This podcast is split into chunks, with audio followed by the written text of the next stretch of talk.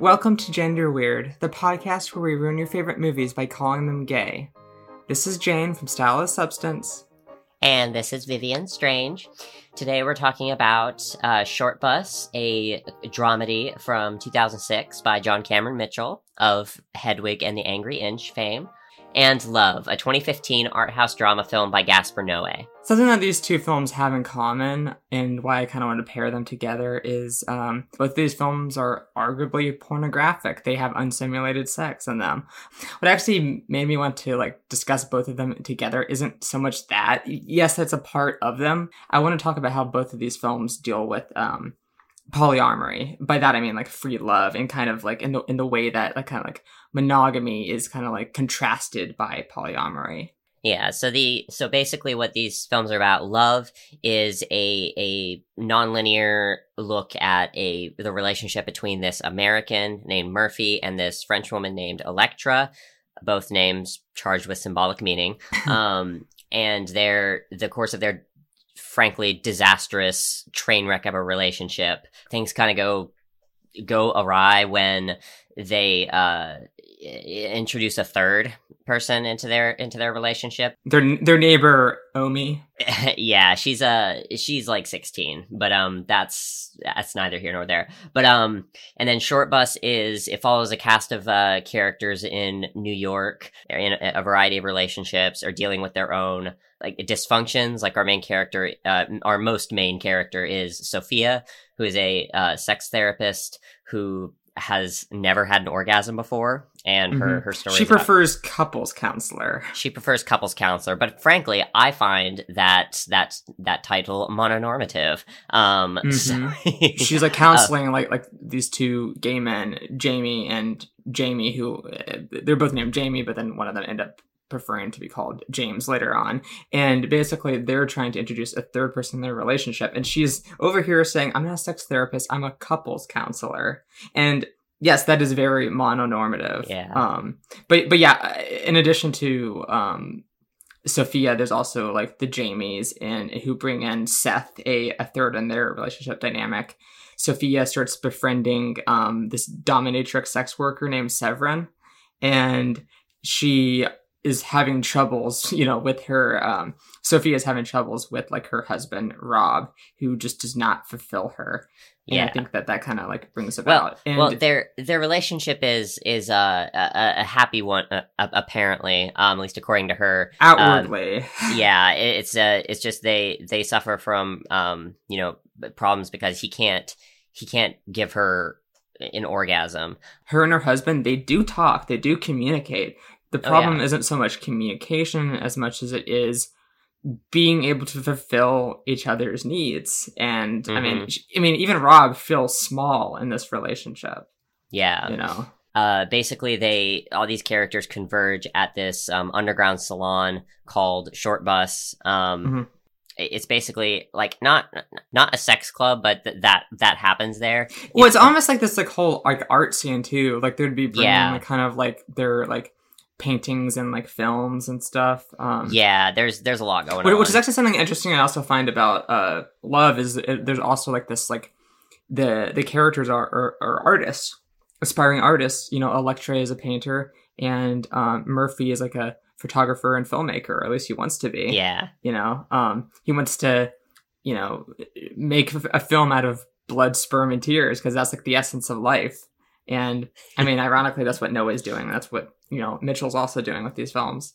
Um, yeah, but but yeah, both of these films uh, were developed somewhat were developed with like the, uh, the, the you know the cast and crew.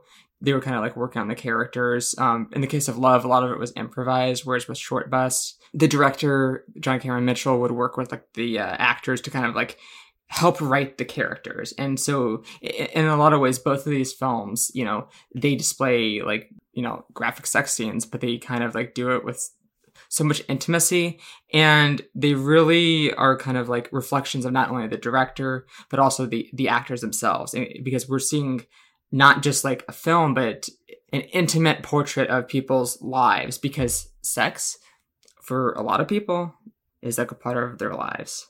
And and Gaspar Noé and John Cameron Mitchell both wanted to show that. Basically, why not use all of the tools in a toolbox? It seems kind of like ridiculous that we don't have more films like this. And Noé has always been kind of like a provocateur. You know, he was kind of like known like as like a prominent figure in the like the French New Extremism, basically, uh, with Yeah. like films like Irreversible. Uh, but but but but yeah, he wanted to also explore kind of like basically the human condition in its most passionate and intimate form. And that's where Yeah. like love and Shortbus kind of like like came about. Why would why is it called Shortbus though?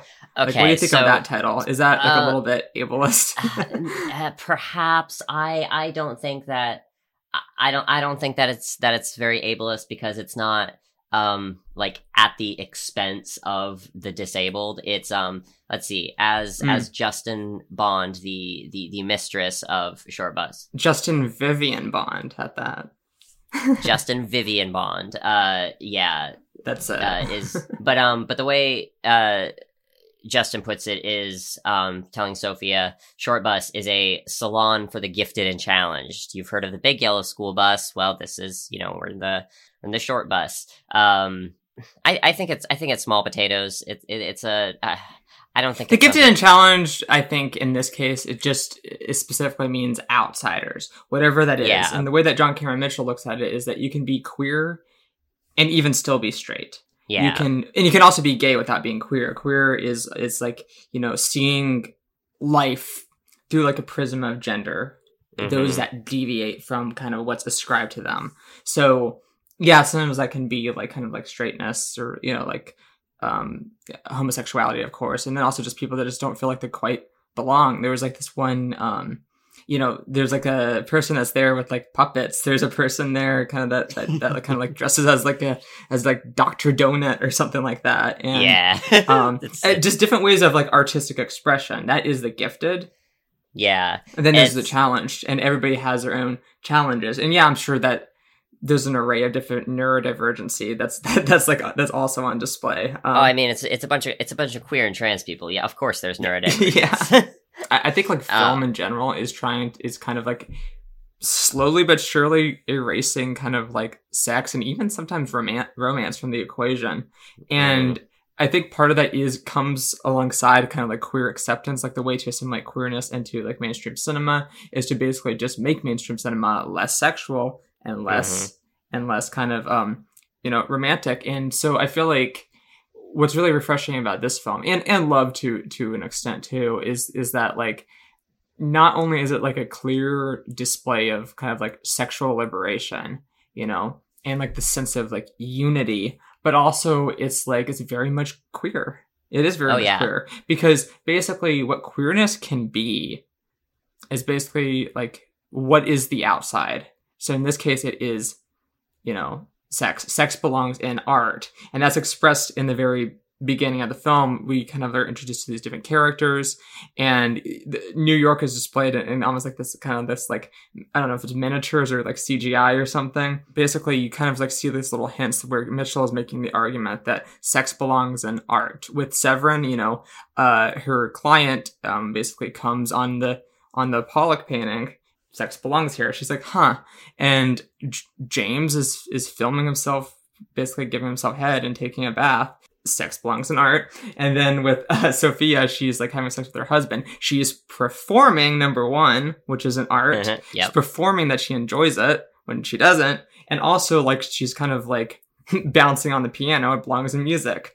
And uh, Caleb, the the voyeur, like the uh, the stalker who's like watching the Jamies, he basically is like looking through things through like a through binoculars or, or through like a telescope in a very kind of like rear window kind of way. He is basically watching them as characters in a film. He likes James more than Jamie because he's the sad one. And Yeah. you find that the whole dynamic interesting. yeah you, you mentioned the uh the movies today being drained of sexuality and even romance um And life. and and life uh by extension um which is really a s- subtle way of uh, Erasure. erasure, erase, erasing um, intimacy, and particularly queer intimacy, and Mhm. um, also contributing to that whole uh, infantilization of of culture um, because that's that's something I noticed happening. The entertainment industrial complex is it's infantilizing us, making us uh, trying to make us squeamish about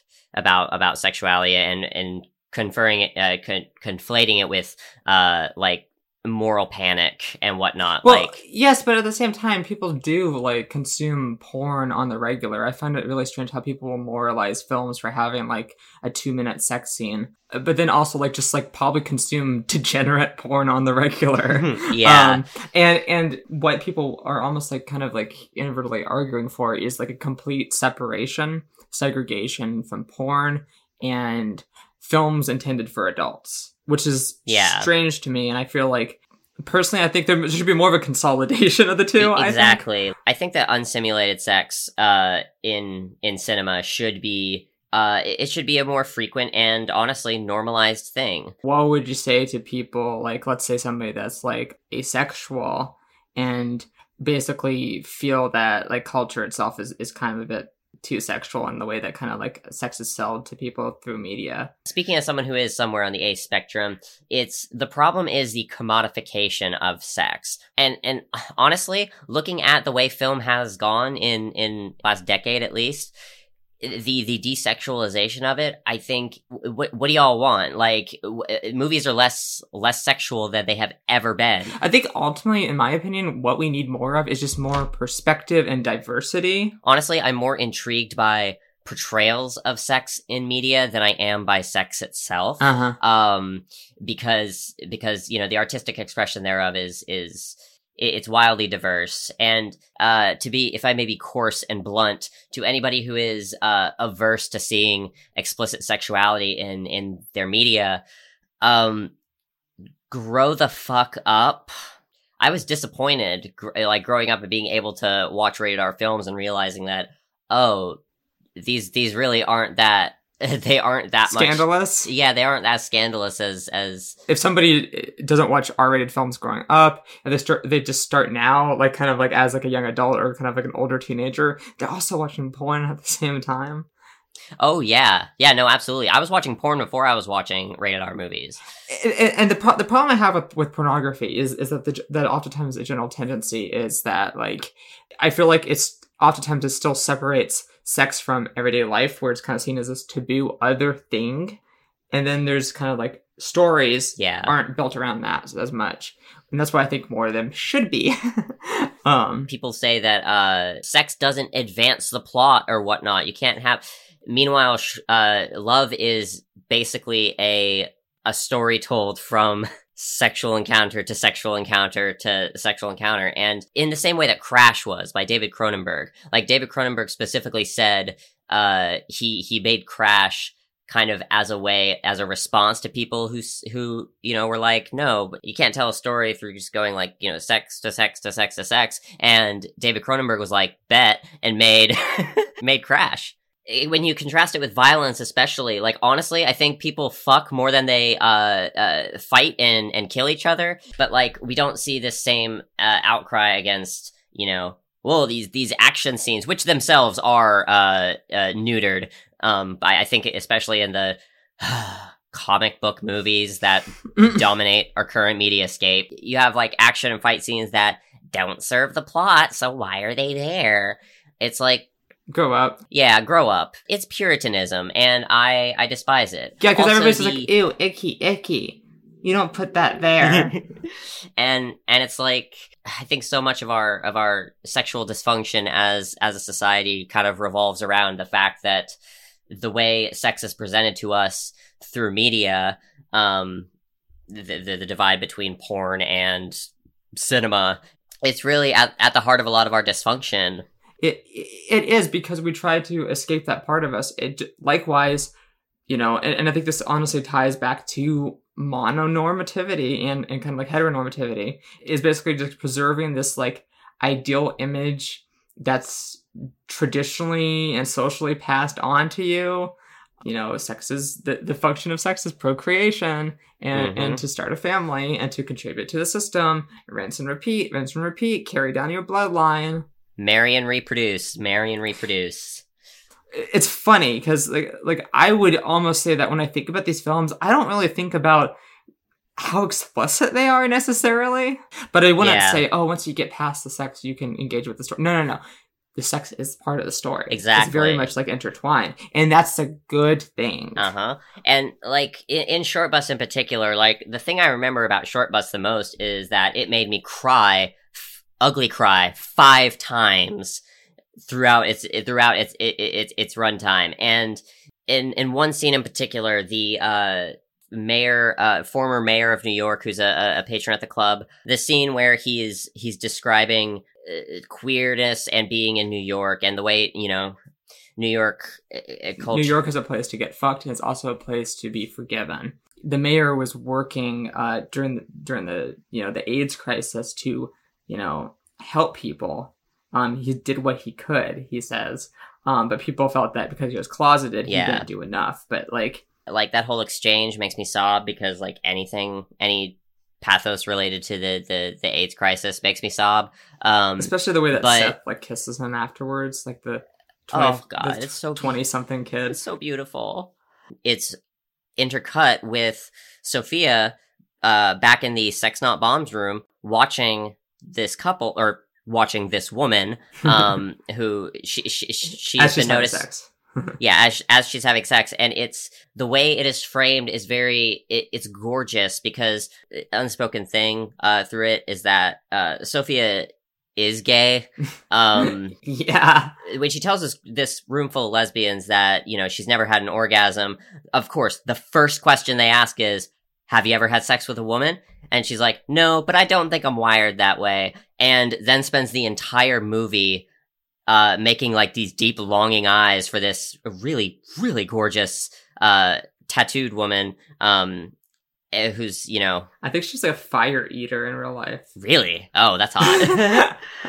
And and so her you know this movie is very much like her queer awakening um even though it's not necessarily framed like that because she winds up like in between this couple um it's with them that she has her uh her first orgasm Right, and she has the first orgasm, and that kind of like relights New York back up because everything is like interconnected. Because the film is very much like about like kind of community and unity of kind of like Mhm. you know the queer outsider or, or whatever somebody's sexual proclivity is, and so she's like she's Yeah. like longing for like for something for fulfillment. and and just the way that the way the sex is like inter intercut with the story and the emotion and the character it's like it's very much it, it enhances it um, Same with love, for that matter. Oh yeah, it, love is very as far as emotional experiences go. Love is very different from Shortbus. Love is a very upsetting, uh, grueling movie. Well, yeah, and, and there are some commonalities between the two, and I think that they actually say a lot of similar things as each other. Oh yeah, let's talk a little bit about like kind of uh monogamy and, and polyamory so yeah. what is polyamory Oh, okay, so the um, i i it's important to get uh some some some definitions uh you know uh, out of the way. Um, namely a monogamy versus polyamory. While monogamy doesn't necessarily im- imply that you know uh, a, a monogamous couple is married, um, it's monogamy is a rigid hegemonic framework that's imposed upon relationships, while polyamory is an open-ended practice of relationships. I say polyamory is not an orientation. That's my hot take. Polyamory is not an orientation, it's a practice. It's a way of conducting uh one's relationships. that's an Um, interesting distinction. Um i think like just to get this out of the way polygamy which is like you know so mono is like you know a marriage with one person. Polygamy is a marriage with multiple people.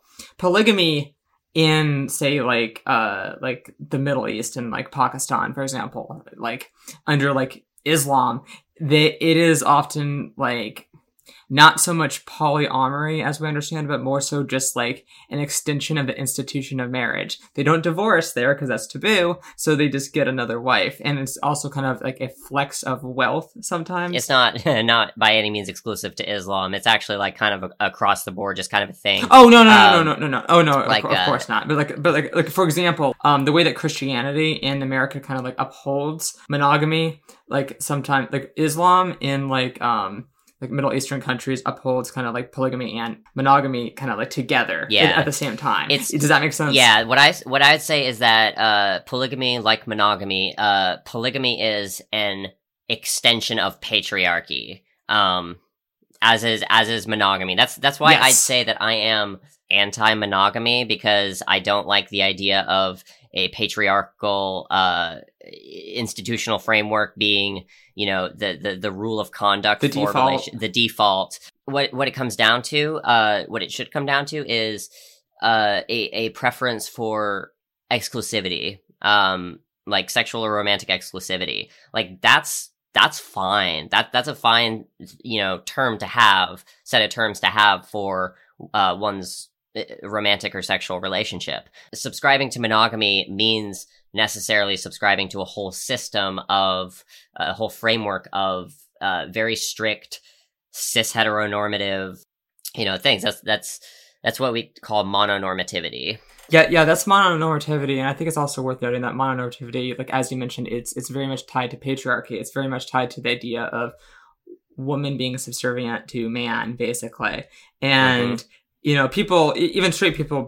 try to break from kind of like the the traditions and kind of like like uh, restrictiveness of you know monogamy as an institution. You know, like because like how many like I could think of so many times where like a boyfriend of like a, you know of like a girl doesn't want that girl to have uh male friends Yeah. like friends like uh because it, it, it's, it threatens kind of their like their security and their kind of like like like, like i guess i'm just gonna say it people don't like it but their possession over the woman they want to Uh-huh. kind of like claim them as their own and they don't want anything to threaten that and you know monogamy is about possession. Yes, and and and monogamy is mononormativity is very much like wrapped up with heteronormativity. monogamy poisons and permeates all of our uh, ideas of social Right. interactions. it, it it it it restricts like what we can do with our friends. It restricts what we can do with um with our partner, honestly, and kind of like and and and because sometimes what I've noticed in the past is like when I was like more like I guess male inclined um of, of, the way of my framework of kind of like looking at the world it, it was very much tied to kind of like the socially and self-imposed masculinity and what that meant for me was basically you know I would, I would have like a girlfriend and you know she starts having feelings for somebody else and it didn't actually bother me that much it only bo- eh, like what would bother me is if she just didn't have that this feelings for me. But i thought oh what if she has feelings for somebody else? That means that i'm in trouble here or she's in trouble here Mhm. and something's not working between us which isn't necessarily the case. It really isn't. Yeah. it, it can be a sign it can be a sign but not necessarily.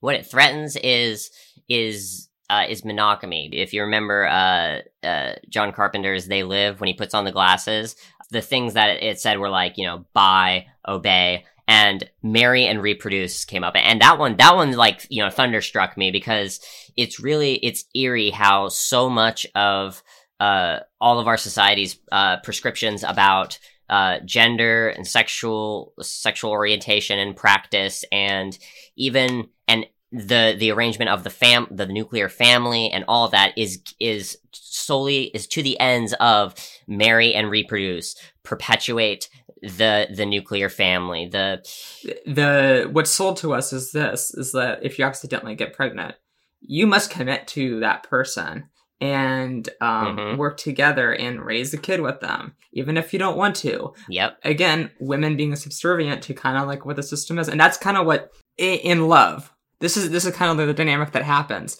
you know so basically uh yeah the, the problem isn't Murphy so much being unfaithful to um, Electra while she's gone and, and having sex with Omi. The problem is that he had sex with her and is having a kid with her. Uh huh. And she even is like I I feel like she would feel a lot more better about everything if if basically um Omi got an abortion, but Omi doesn't want to get an Uh-huh. abortion because she's pro life because you know and, and and for very kind of like narcissistic and solipsistic reasons because like oh Yeah. well I wouldn't have be, been here if it weren't for that Like also, uh, also worth pointing out, uh, she's kind of she's literally a child, um, and uh, frankly, frankly, very strong, uh, uncompromising pro life pro life um positions are. uh, Honestly, a, a a a sign, at least at least to me, of of childishness, of not being in touch with the reality of the world. Um, because you know, if you have if you have a a, a, child at 16, you are ruining your life. You are shooting yourself in the foot. when Omi kind of like tells Murphy that, that she's pregnant she doesn't really want to have a kid Uh huh. She does so out of obligation and feeling like she has to because that's how it works. The reason that Electra is not, she doesn't leave Murphy over uh, his his his affairs with you know other other women, but because he's having a child with one, um, is because uh, cheating, uh, cheating and infidelity, I'd argue, is a, a subtextual component of monogamy. Like I said, like you can be sexually exclusive, you can be romantically exclusive, whatever. That's that's your business, is your relationship. Monogamy is a system that is uh runs counter to how human beings are actually actually are. I, yeah, But- I honestly think that I honestly think that so many relationships fail because they follow the script of mononormativity, and it, Mhm. and, and, you know the, the participants do that for no reason at all beyond thinking that they should, and then feeling Yeah. insecure because their models of relationships and what works, even if it goes against their interests, they're like, oh hey, this is what everybody else does, so. Obviously, I'm doing it wrong, and therefore I Uh-huh. feel insecure because it isn't how it's supposed to be. And it's like I, I'm not saying that everybody should just be like poly or whatever. I'm saying that everybody should loosen up. yeah. You can't really replicate that initial rush that you get with like your with a with your partner, even if it's like it develops into a serious relationship. You now in a serious relationship. You can't replicate that initial rush with them. You just can't. And um, so you will naturally have that with other people and start like kind of like fa- like having like a little bits of affection towards other people. And what monogamy says is this: you keep that to yourself and you hide it. You repress it. You know what? You're kind of like how you know Uh-huh. gay people repress being gay. It you know heteronormativity says that, and mononormativity says repress how you feel. And if you talk about it with your partner, it better be with the intention of um, eliminating that part of you to to to to destroy that. And when, Mhm. in, in my opinion, I think it, it that just like kind of stunts communication, and it and it just like makes your relationship with your partner even worse because because because guess what? Yeah. odds are they are experiencing something too. And some people may be like, oh, well, I never felt that way. Um, I'm very much in love with my partner. Yeah, you can be very much in love with your partner. Yeah. But like how you're feeling, if you keep that to yourself, that is what's creating a strain, you know? And, and, and, Uh-huh. and I think that people just need to be more honest because when you're honest with it, guess what? You're less likely to cheat. And in my opinion, actual cheating is not having sex with somebody else. Actual cheating is when you're in a committed relationship with somebody and you just simply um you lie and keep secrets and do not communicate. But guess what? You're doing that anyways when you repress things. Yep. Yeah, and like if you think about how many uh you know so-called just normal normal nuclear couples uh with families or not like how how cheating is is regarded as something that it's not necessarily something it many times oftentimes it's not something that necessitates you know like breaking up Oh, or, or anything, not. especially if especially if there's especially if there's kids in the mix. When Murphy cheats on Electra, it's it doesn't end their relationship. Uh, it doesn't cause things to like you know permanently break. However, what does is getting another woman pregnant because that is uh, uh, pregnancy and child childbirth and child rearing reproduction is the goal of of monogamy. It it is the necessary part of it. Yeah, and, and even and even like Murphy and Electra, they want to have a, well, at least Murphy wants to have a kid with Electra, and they talk about these things, and so, so that so that is their own like goal as well. But the thing is, it's almost like why oh why are you doing this? Because that also means pro- presumably, um, you know, raising a kid with another woman, you know, being that person's husband, um, and committing to them and dropping Electra, Yeah, ex- and that's sad. yeah, And, and, and, and here's the th- here's the thing to know. And let me tell you a revelation. All, all the stuff, like people's like insecurities and stuff, stuff like like they're bound. Even sometimes there are boundaries of, of of like what they want their partner to do or not do. A lot of that is socially imposed. So much of Uh-huh. it, and for some reason, I you know we talk. I see like a lot of mainstream conversations about cisnormativity and heteronormativity, and yeah, that's good. Um, and, and you know just patriarchy, but also like mononormativity is just so not that criticized. And I think that's just Yeah, because it- people just view poly people as cringe. yeah. And and to be to be fair, very many poly people and and polycules and and uh, loosely organized sex cults of personality that call themselves polycules. sorry, not sorry. Um, they many of them are cringe, but um, but that that's why I don't like thinking of polyamorous as uh an identity, as a o- an orientation, because it's very much just a practice. It's just it's just something you do. I don't know if I agree with you about the orientation thing because, like, if you think about it, when it comes to poly people, when it comes to polyamorous people, they they kind of have the realization that hey, I actually am wired to be okay with my partner having like you know doing whatever with somebody else. Yeah, I guess I just I guess I just don't like the I just don't like the idea of being wired. Uh, thinking of ourselves as being wired a particular way. Well, maybe orientation is actually more the question of what exactly defines orientation, because maybe orientation, again, a lot of it's more socially imposed. I think some, I think a lot of people will kind of come to realize, oh crap, my insecurities are kind of like self-imposed based off of my models of relationships that's uh that's socially imposed. Yeah, as Resist it. Resist it. You can you, no. I know. I guarantee you. You communicate with your partner, and and as long as they're as open minded as you, you'll start realizing, hey, you can work together. You can work together and make things work out better. And that's what that's what Murphy doesn't get in in in love is that like because he's so inclined he has these um this drive of like you know to to to cheat on Electra and and Electra does too with like um her ex-boyfriend who Gaspar Noé plays named Noé. And um and, and and that guy's married with kids too. Um but but Mhm. Murphy like he he knows he has this drive but he also can't let go of his possessiveness of her that's what it comes down to. He can't let go of his possessiveness her- of her. And um like and his because he feels it, it threatens his masculinity. It threatens his kind of his like his will to power. And and Yeah. like it's like oh and this is how guys think. You know it's okay for a guy to go have sex with a bunch of people but not a girl. Hmm because uh, because a girl might uh, and ultimately yeah it comes down to uh t- reproduction is there's you know the chance that they could get impregnated by someone who is not their you know male partner and that disrupts the sys- that disrupts patriarchy that that is a the betrayal of of the Yes, that- and, that and, and, system. that's what leads to the ultimate sadness at the end. It leaves him to be alone. In contrast, Mhm. had a Shortbus and it ends everybody together in this triumphant orgy. Yeah And it- it's not, and, and the thing is, the way that it portrays it, it's not this scandalous thing. It's just this part of life. It's this celebration that adults can do with each other.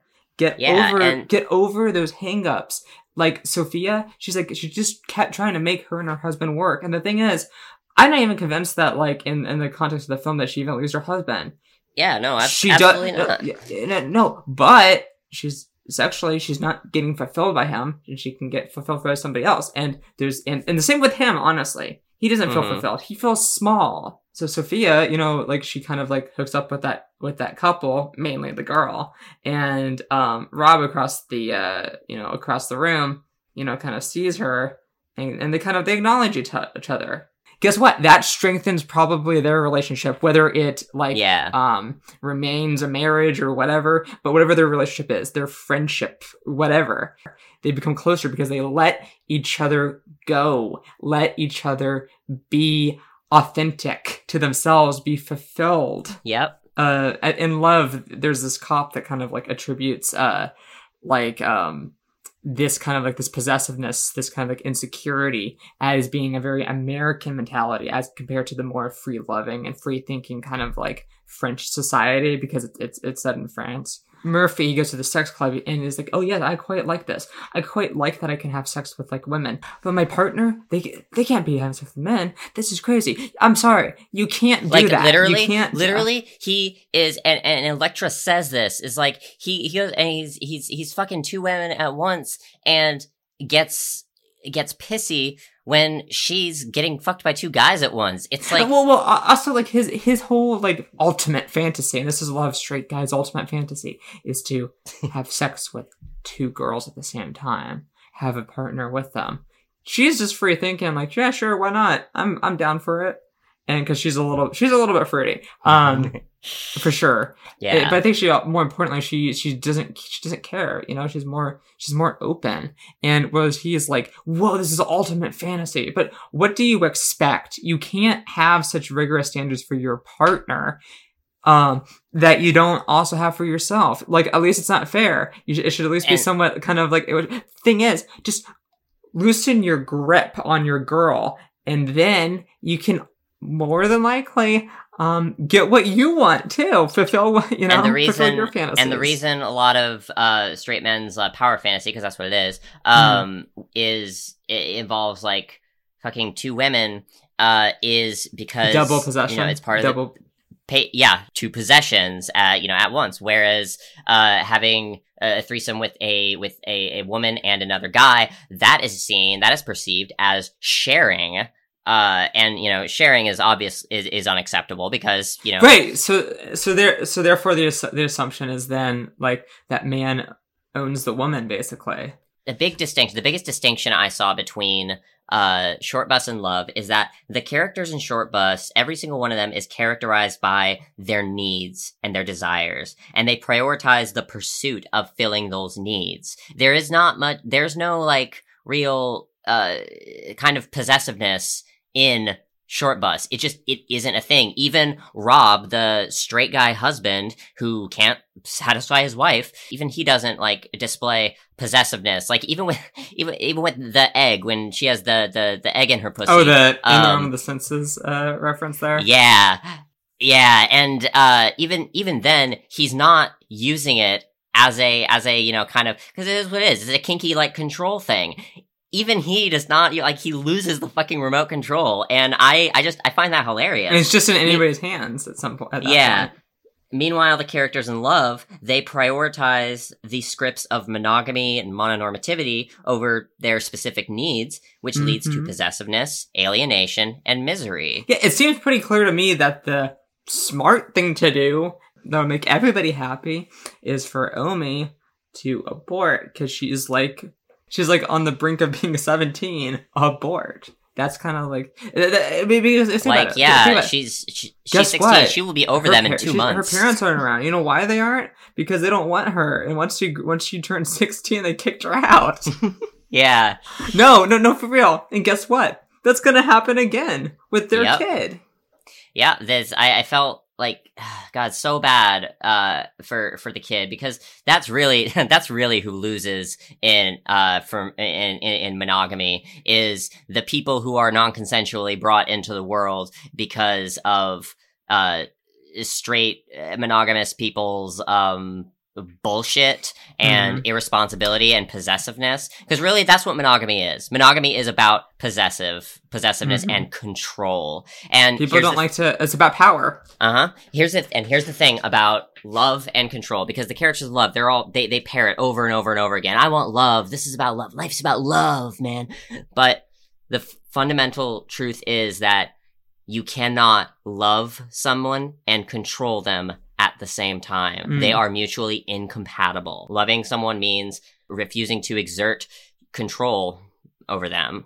Um, it's not include like like power play and, and and stuff like that because because yeah one can like like with the the the egg from the realm of the senses like that's that's different Well, that's, you could, there can be consensual experiences, but but but the, the difference there is that you have a clear grasp of what your partner wants and and desires and, and, Uh-huh. and how to fulfill their needs, and not just your own needs and hoping that your partner kind of goes along with it. yeah And- there's like there's like this line towards the beginning of, of like Shortbus. I think this is what categorizes the differences. Uh, Jamie says to to his counselor, monogamy is for straight people. Although I would argue that you know them wanting to bring a third in their relationship, it's not like that is like that problematic for them. But one must question James' motivation. He wants to find somebody so Jamie won't be alone. Um, yeah once when- he once he like ends his life is kind of the deal. Yeah, James's James's through line is uh, he's making this this film about you know himself and whatnot as a suicide tape because he's he's depressed and he intends to kill himself and he he brings up the uh, the idea of opening up their relationship and bringing in a third so that Jamie has somebody when James you know kills himself. I don't ever get a hint that Shortbus in any way, shape, or form is saying that, like, you know, the problem there is like polyamory. I, I, Yeah, I- no, it's, it's it's- it's really not because like, like, if, because if you think about it, even like towards like uh, you know, even towards the end, you know, James like attempts suicide, but his stalker rescues him, and they get it on, and Jamie finds out about this and he's relieved. He's not upset at him. He just is glad that his partner is okay. And in the end, hmm their relationship is fine. You know? yeah, and They work like, through it. again. There's the the prioritization of their uh you know their partner's needs and desires over over their their own sense of control because that's because that's that's just it that that people con- took contention with with the fact that their their stalker their their voyeur um Voyeurism is wound up participation. having a positive role.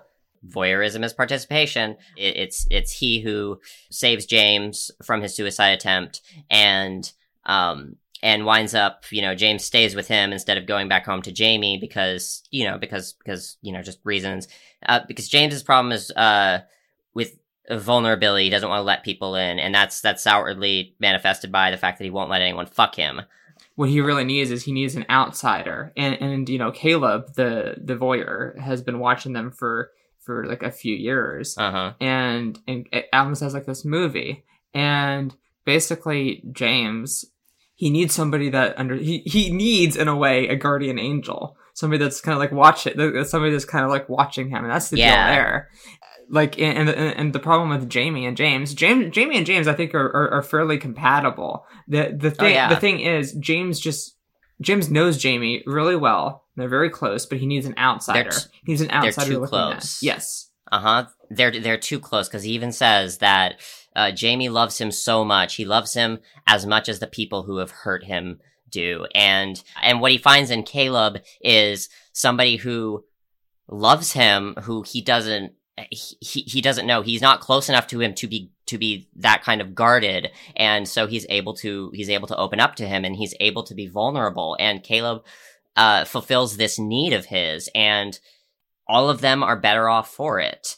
When when I when I was thinking that you know all of these characters are characterized by their needs and even Jamie, um, it, it's funny because in the counseling in the counseling scene, um, you know, Sophia asks, "Uh, Uh, "What do you need? Tell me in a sentence what you need." And he's like, "I love everybody." She's like, "That's not a need." He says, "Oh, I need to love everybody," and he takes that and rolls with it. When somebody says that, what they actually mean is they need people to love them. They need to be loved. So Jamie needs to be with somebody, needs to be loved by somebody, and James recognizes that, which is why he wants to hmm.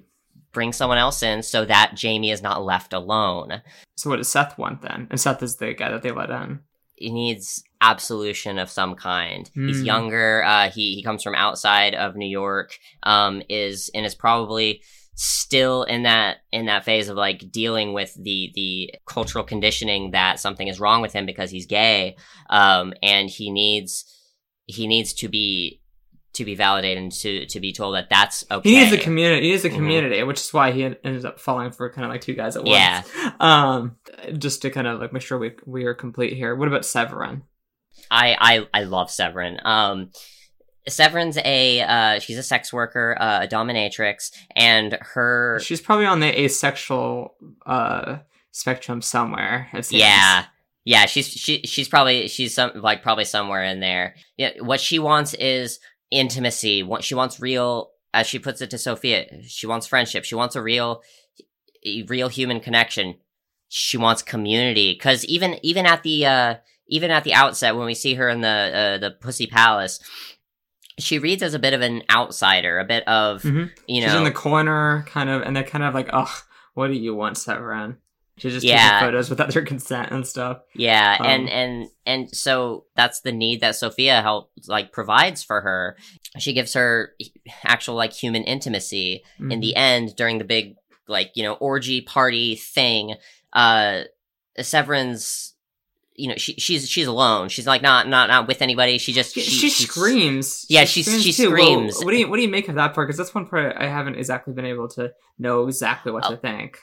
Oh, I, I I read it as uh like exhilaration, like you know happiness. She's she is in a place where she feels like she belongs and she feels she is loved and you know so she gets her her her personal fulfillment out of that and yeah I I I, I, I definitely see her screaming as as a orgasmic even like like she's she's having a kind of her own uh, spiritual or emotional orgasm um She'd and rather, and she'd rather have that to herself.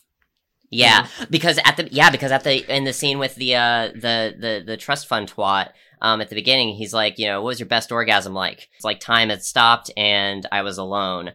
Um and uh at the end she says that she cried after after it because time hadn't stopped and she wasn't alone. Her being like on her own, uh, you know, to herself at the end and happy. Right, and then she's also, but then she's also having like, uh, she's also had like a more intimate connection with uh, Sophia, little by little, kind of more accepting herself as her own individual, you know. And, Yeah. and and that's interesting, but then it kind of like climaxes in her um, getting aroused by uh, the, the egg, the the little like um, little sex toy that's in um, Sophia, and she kind of like it's because she's easily turned on, but she's asexual insofar as she doesn't connect with the people that she has sexual transactions with. And here it's no different because she's like being selfish, you know, in a way. yeah. Sophia's just there, like, oh, okay. and I, I find it I find it very interesting that uh one it's the it's the egg that uh gets her off the egg being an instrument of domination and control controlled by Rob um is just kind of there um and but then Severin later uh you know Rob goes to her and is like he, he follows up on his his feelings of smallness and powerlessness. What he needs is to be topped. Um, uh, because you know some lot lot of guys are like that. They they you know prefer getting getting topped and dominated because you know that's a that's just sometimes, that's, they, that's a thing. sometimes they also have like mommy issues and stuff too. And yeah. women have daddy issues. Oh, Electra has daddy issues. Oh my That's one of my God. favorite lines. Yeah, oh, oh, um, also like uh, on the topic of, of like mono- monogamy, that is Murphy's law. Um, whatever, whatever can go wrong will go wrong. I like how blatant it is. Um, in in love. Noe knows writers who uh, use subtext, and he thinks they're all Oh cowards. yeah, I mean like like some like most of his films are like barely scripted, and and he just like lets people kind of like go wild, but then he also like edits it around to his own liking. And it, there's direction, don't get me wrong, but yeah, there's um and yeah, his films are v- very gender weird. Um, uh, Mhm. in uh in Irreversible, there's this like extended scene that kind of like takes place uh in a in a gay uh sex club and Noe was kind of like told by uh, Dario Argento that like like oh have you ever seen Cruising? People are going to be like, hey, you're being homophobic. So Noe like went back to that place, shot some footage of him jerking off at the uh, sex club, and put it into the movie to say I am not beneath gays. And and, and oh oh yeah, uh, uh, you know likewise uh, John Cameron Mitchell like on set for uh for Shortbus, John Cameron Mitchell um, he would be naked on set oftentimes, and, and so would everybody. And it's just like, hey, just to break the ice. And he actually ended up, um,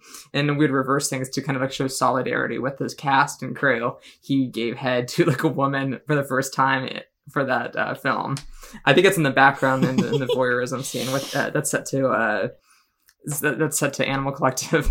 Um, Also, Gaspar Noé is is proof that it, it is possible to ethically make very sexually explicit uh, content because because Oh, that's sure. like that, that that's the thing that a lot of people are are about with like especially like unsimulated sex and whatnot. It's like uh that because yeah there is there have been several instances in film history about uh unsimulated sex that uh is uh, not consensual and is well, if you think about like Last Tango in Paris, there's some like even simulated sex that isn't. yeah consensual. exactly Wh- wh- which which is you know and, and, i think that's definitely sexual coercion Yeah. you know what bertolucci did um but Noé i think he's fair game he is very much okay, people say he's homophobic i have a video on the topic but he he's he's not he He's just not. likes to push things to an extreme climax for example oh my goodness there was so God, many I love gay that movie I'm pretty sure like half of the people in that film are gay or, or trans or something. There's a trans Yeah. woman that plays a cis woman that's, and I know she's cis because she's like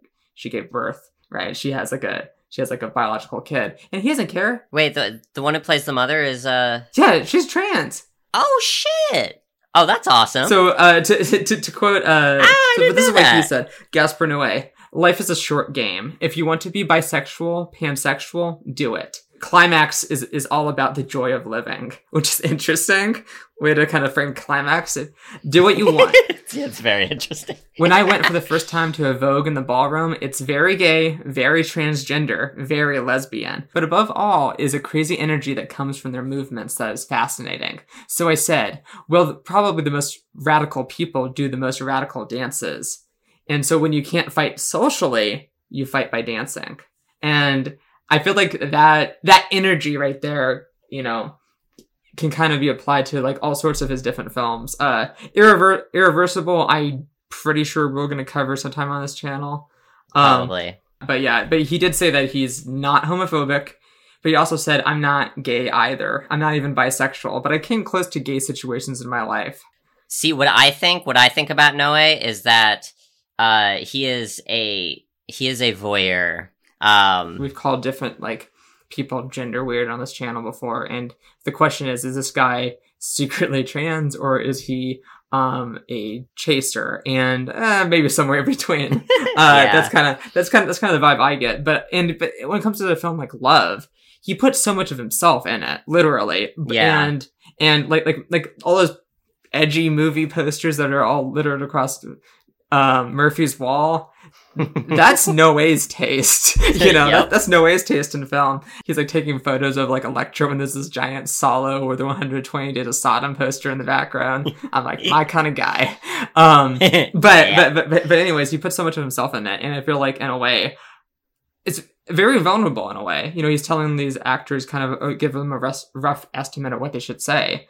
I, I do think that a lot of, there's a lot of Murphy. The worst parts of Murphy are in Noé and the worst and the best parts of Electra are in Noé. the big reason that Love was so hard for me to watch was because uh back when I I was a guy or I was pretending to be a guy when I was when I was playing that role whatever um I and I was I was trying to you know do monogamy and do monogamous relationships because you know that was that was what was expected um I dealt with that kind of jealousy and possessiveness and and that toxicity the toxicity of monogamy. It it it was horrible. I i, I hurt people i i hurt people i loved and more deeply hurt myself. Uh and and so and so seeing that character uh, it was really was like the worst parts of my my old self and uh, even even even probably the worst parts of myself now that i you know strive to keep in check uh seeing Right. that in that character was like oof Yeah, Uh, and, and I think I think one of the ways that it's expressed is like when they kind of like visit a transgender sex worker. Um, Oh, yeah, at least, at least I assume she's a sex worker, and yeah, they have like a it, they initiate like a three way. Yeah, one could say that's transphobic because it's like oh, it's a compromise between having sex with men and women, but it's a very real mentality. And guess what? Like it or Uh-huh. not, trans women can be kind of like, or trans men for that matter, can kind of be a gateway to bisexuality, which is seen in Shortbus when um Sophia tries to hook up with um Justin Bond before kind of moving on to um, more traditional women. um, Justin Bond, Yeah. he's a homosexual, uh, Severin says. I love that line delivery. the actual Justin Vivian Bond is, um, I guess, like uh, pronouns are, are V, V and V self. V is a um is like is like gender queer, I believe, like like kind of like somewhere on, on the trans feminine spectrum. it, it, yeah, it, it- it's an it's a neo uh neo pronoun. Both Disclosure and this, they both have like a trans film that's named Justin, and, and that kind of like that that interests me. And and, and the reason why I, I kind of laugh about Justin Vivian Bond's name is because I mean, well, Vivian's here, and also my birth name is Justin, so it's just kind of funny. It's kind of just funny for me to say. Yeah, we both we both get a chuckle out of that. I think what John Cameron Mitchell is trying to do is express the malleability of both gender and, which is what he did even more so with like Hedwig, but in in this like the malleability of orientation. You know, Justin Bond may be homosexual or whatever that means for a trans person, maybe more orientated towards men, but you know, if the right girl comes around, maybe that kind of the little bit of biness shows up. Just like for straight people, a little bit of biness shows up, and and and and kind of having like a little bit of a compromise, some boobs, some cocks, can Yeah. kind of like be the gateway there. But in love, when they are about to, you know, fuck the tranny, as they say, yep. Murphy gets scared. First, he's like, before she lowers her panties, he's just staring at, um, like the, penis as it's closed. but then when she lowers it, she, he can't look at it. And, and it's like, he's just so obsessed because you now he's vulnerable. Uh-huh. And, and, and she's like pretty understanding. Oh yeah. Uh, I guess they do go, they do go through with it. And Electra just wants, and, and, you know, um, Murphy wants to keep a secret. The whole like situation, he kind of like, oh, I want to erase that thing from his mind. Very dehumanizing language. oh yeah. um, He's a piece I don't know of if- I don't- shit. Oh, oh yeah, he's he's terrible. He's like, we had to keep this a secret, and he's like, secrets make you stronger, and she's like, no, secrets make you darker. And guess what? Ooh, like that. She's right. And I think that like a lot of their kind of like conversations, I feel like a lot of that is Noé's kind of back and forth conversation in his mind. Because Noé Mhm. is like a progressive thing, a relatively progressive thinker. But he's really Oh, yeah. interested in exploring the passions and like the intensities on polar opposite, you know, sides, which is what, you know, is what he just does throughout his filmography, whether it be about death, life, Yeah. um, so on and so forth. And in this case, it's- it's about love, and it's also about it's about also how love destroys you. It's that romanticism. You know, Murphy has a romanticism towards towards Electra. He looks back at it and he wants to long for that. But what is he really longing for? A relationship where he was a piece of shit and kind of like wasn't very good to her. Her falling into drug abuse and possible suicide is the inevitable result. Honestly Yeah. you try to be so possessive and this person tries to give so much of herself to him he just like messes it up and omi is no fit and by the way i blame omi too. A lot of guys are kind of like put into this position especially when there's like child support involved and stuff because like i blame omi too honestly. Yeah, the whole um the the the, the scene with uh the scene with the tranny um and that whole exchange. It also I, I appreciated the the depiction of that kind of encounter on film period because that's not something that we see very often and even even less common is it is framed as being uh, Murphy is the one being framed as the unreasonable one. He's he's being framed as weak and cowardly and well part of it's this because because in kind of like fearing like like the unknown fearing being gay fearing being dominated fearing losing his sense of masculinity his sense of self-worth and quite honestly i feel like one reason that people feel scared about like being with trans people sometimes it's like oh this is foreign to me i'm uncomfortable with this because it's like what are you saying that there is not so much of a separation between men and women. That's what oftentimes what's going through their minds. yep Because it's like it, because it just threatens their understanding of their own masculinity, their own sexuality, and they want to either destroy it, which is what, what, what why we have so many hate crimes that occur with the defense of gay panic. And, Mhm. and, and, and it sucks. It really does suck. And it sucks that gay panic is something that is a defense that can still be legally used in the majority of the United States. yeah and like, LGBT and- and- panic. it doesn't matter what you call it. being like what we embody as trans people the what the homophobes and transphobes um because homophobia is transphobia is homophobia. Uh, I, I, I, am sorry, the, the, folks can insist that uh, that uh, cis man being uh, attracted to trans women is uh, uh, still 100% straight and whatnot. Um, I take contention with that because I think being attracted to a trans person uh, at all makes a person a little gay. And the problem is being a little gay is is so stigmatized as being less is something that undesired or whatever. If you want, you can call it queer or whatever. It can, you know, Mm. but it's like, yeah, no, I I agree to some extent. Maybe there's some semantic dispute in there somewhere because it's like. I- I think that the Yeah, straight person, if somebody passes really well as like somebody's understanding, like of like what a woman looks like, and they're attracted to them for on those basis, and they just can't tell. I mean, like, at what? But then, at what point is their sexuality? You know, and you know, somebody is straight that they're not going to be attracted to. Uh, that man is not going to be attracted to all women. exactly.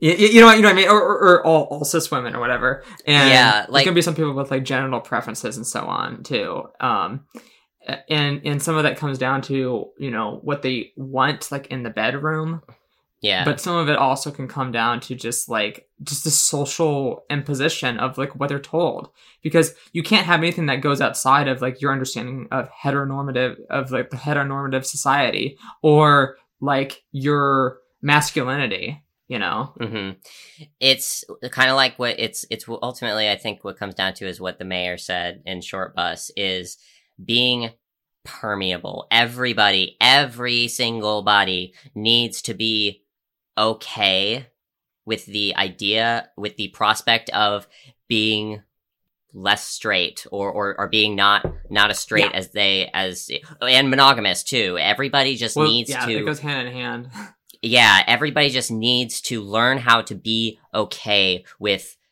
not being straight, not being That- monogamous. that is when you can learn to love yourself and then hmm from there love other people exactly because because uh, cis uh, cis heteronormativity, uh, mononormativity, monogamy. Monogamy is a system of control, uh, as is cis heteronormativity. It is all uh, and patriarchy and all that. It is a system of control, and being liberated from that, whatever your specifics are, being liberated from that system is that is how you find love because that is you divorcing yourself from right control. At, le- at the very least thinking outside of that system of control and trying to be like you know s- assess what works for you and what doesn't how much of it's self-imposed yeah there are some parts of me that on occasion i might get jealous about something but then i think wait hold on a second jane why you know what i mean Mhm. like like like like get a grip Yep.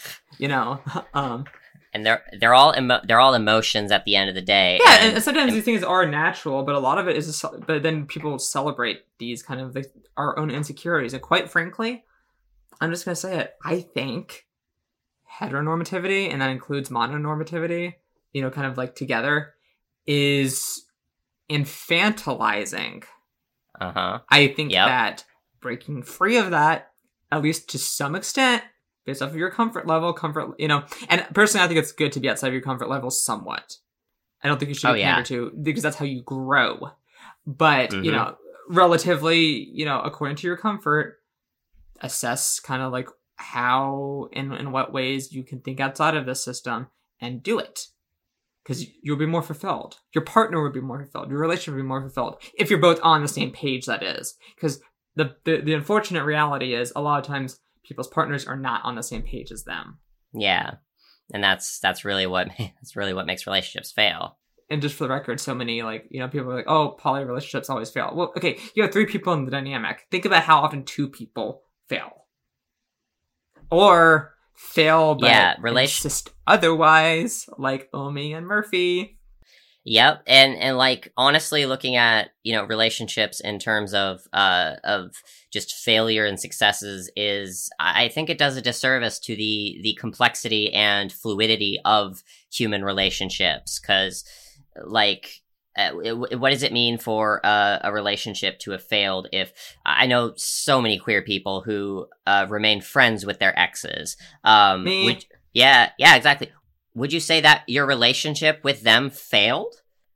Uh, You you probably wouldn't say that. You, you'd say it changed. No, I don't think it failed. Maybe temp- maybe temporarily, but like it was all like a building block. It was a stepping stone, and that's what you can wish for the best. And, and to be quite honest, you know, part of this came with my transition too. But like, I feel more loved by that person now Yeah. than I did then, and more fulfilled.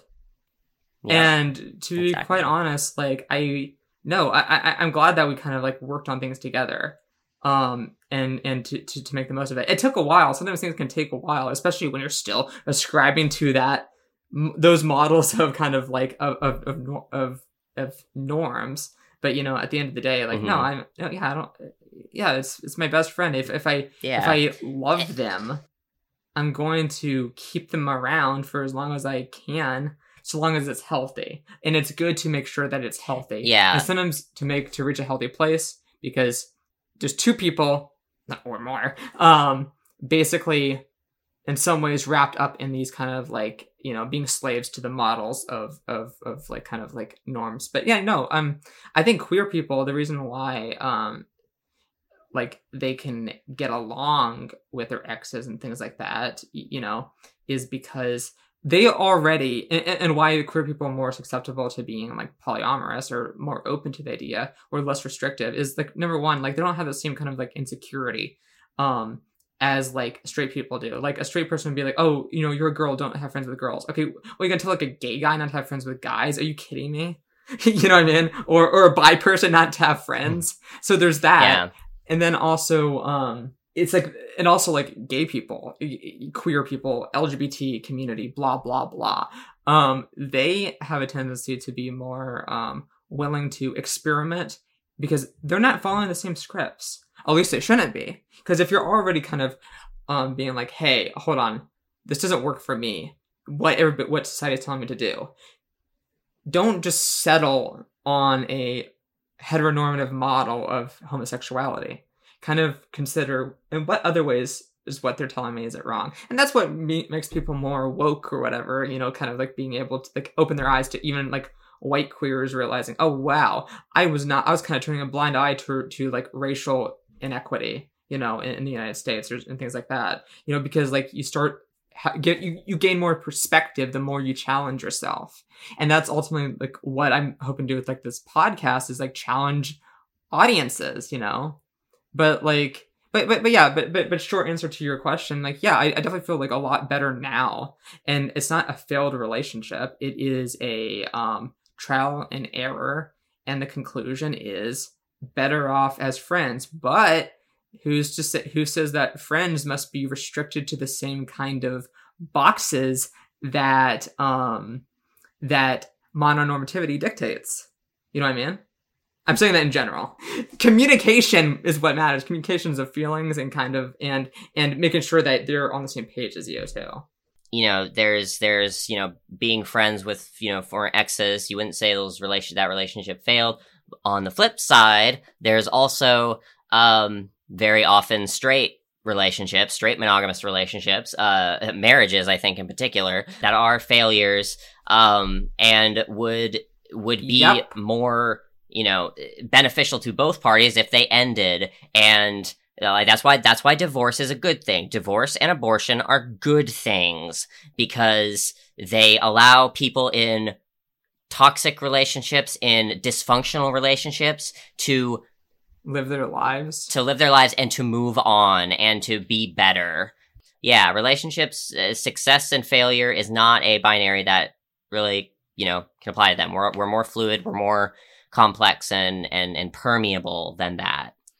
Every relationship you have is unique in its own way. And really what it comes down to is in what ways do you love someone? But like the love that we have, you know, chemical balances dictating kind of our thoughts, feelings, emotions, and and care for another person, or idealization of another person, that's romanticism, um, is is very much like there's the, it comes in different forms and and it's always going to be unique to everybody. And I guess like I'm not necessarily against like hierarchy because like at the end of the day, like like people are selfish and people are like they can you know they have limited attention. They, they, they do, and, and so um, but I think like to at least challenge hierarchies in relationships is is like can be welcomed to at least kind of like challenge kind of like the notions of like oh you know you're not my friend you're my best friend. You know you're not my best friend you're my friend. You, you know I think that it's good to kind of like challenge like oh you know friends don't do this friends do that. It's like well why? Why? Because it threatens kind of like the mononormative model Yeah. for what like um marriage is in in in in contrast. That seems to be the case that's why you should that's why girls shouldn't be friends with guys and, and guys shouldn't be friends with girls because that that just upsets the established order it's it's it's ridiculous right Yeah.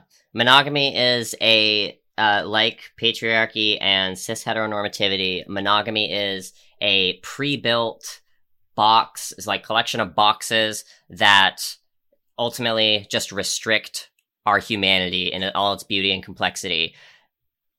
Disregard those boxes. They you are better than those boxes. It they don't mean any of the happiness you can possibly gain from uh from monogamy because you know some people do some people do like it and do get get something from it you don't need monogamy to get that you you are capable of doing it just you and your partner or partners work together talk talk Yeah. things over don't stop repressing things at the very least accept like whatever it is that you're repressing inside at least accept it yourself and then go from there yeah. you know and whatever's most healthy for everybody. I mean in my own relationship that i that i have right now like i like you know because i'm this is the first like you know post transition serious relationship that i've been in. And I, and I- and I start like just start questioning things of like all right well i'm already redefining myself. What else i should also redefine like how i think about things and let go of that kind of like possessiveness. And then and, and in the process like it, i'm not gonna lie it, everything just seems so much healthier yeah. and so much more and so much more freeing and accepting. And like the way that i can talk to friends and the way that i talk to my partner i feel stronger with her I, as a result. Yeah. And i think that more people should kind of like follow suit. It, it can foster an environment of happiness you know for for for, for you your partner your friends um yeah also sex and movies are good yeah, and yeah, uh, unsimulated sex should be more the norm. The idea that oh, we can't we can't have unsimulated sex be be just be be a norm. Like what you expect you expect famous people or movie stars to like like do unsimulated sex on you know, on screen. It's like why not? Why not? They're fucking actors. Um, obviously we need to we need to make sure that production, uh, ethical production and ethical and safe and everything. ethical. Yeah, but like, but like, yeah, seriously, it's because you know there are there is an entire profession of uh actors and performers who do have unsimulated sex uh on uh you know unsimulated sex Yeah, on and camera. probably would like to break into the industry, but they're stigmatized because they have unsimulated. yeah, if sex. movie stars if movie stars are too uh are too pussy to uh you know uh put up and perform and do their fucking jobs, then um you know that's uh that's puritanical and uh, implicitly kind of maybe a little bit of an anti-sex work um mindset. But uh right, and we should yeah. move past. We should move past. We should move past it. And I think like like you know anything that's like sexual deviance, whether that's polyamory or you know homosexuality, sex work and stuff, we should try to kind of like foster a more diverse and accepting environment for adults. For yeah. Yeah. Kids, on the other hand, it's a lot more complicated, but that's actually what we're going to get into a little bit next time. Uh, we're going to be discussing age gap relationships, in specific queer age gap relationships. Uh, my partner Elaine Fuentes will be on once again to discuss uh, "Call Me by Your Name" by Luca Guadagnino and "Carol" by Todd Haynes. So do check those films out, um, and we will be discussing them next time. Yeah, we're gonna talk about age gaps and that's going to be a fun conversation. Yeah. Um, a little little yeah. preview. I am in an age gap relationship, so Yes. um, yeah, that should be fun. Uh, yeah, we're getting some getting some first hand accounts. so I guess I'll be canceled next week. Um, yeah. All right, all right, everybody. Uh, we'll see you next time, and stay gay. bye.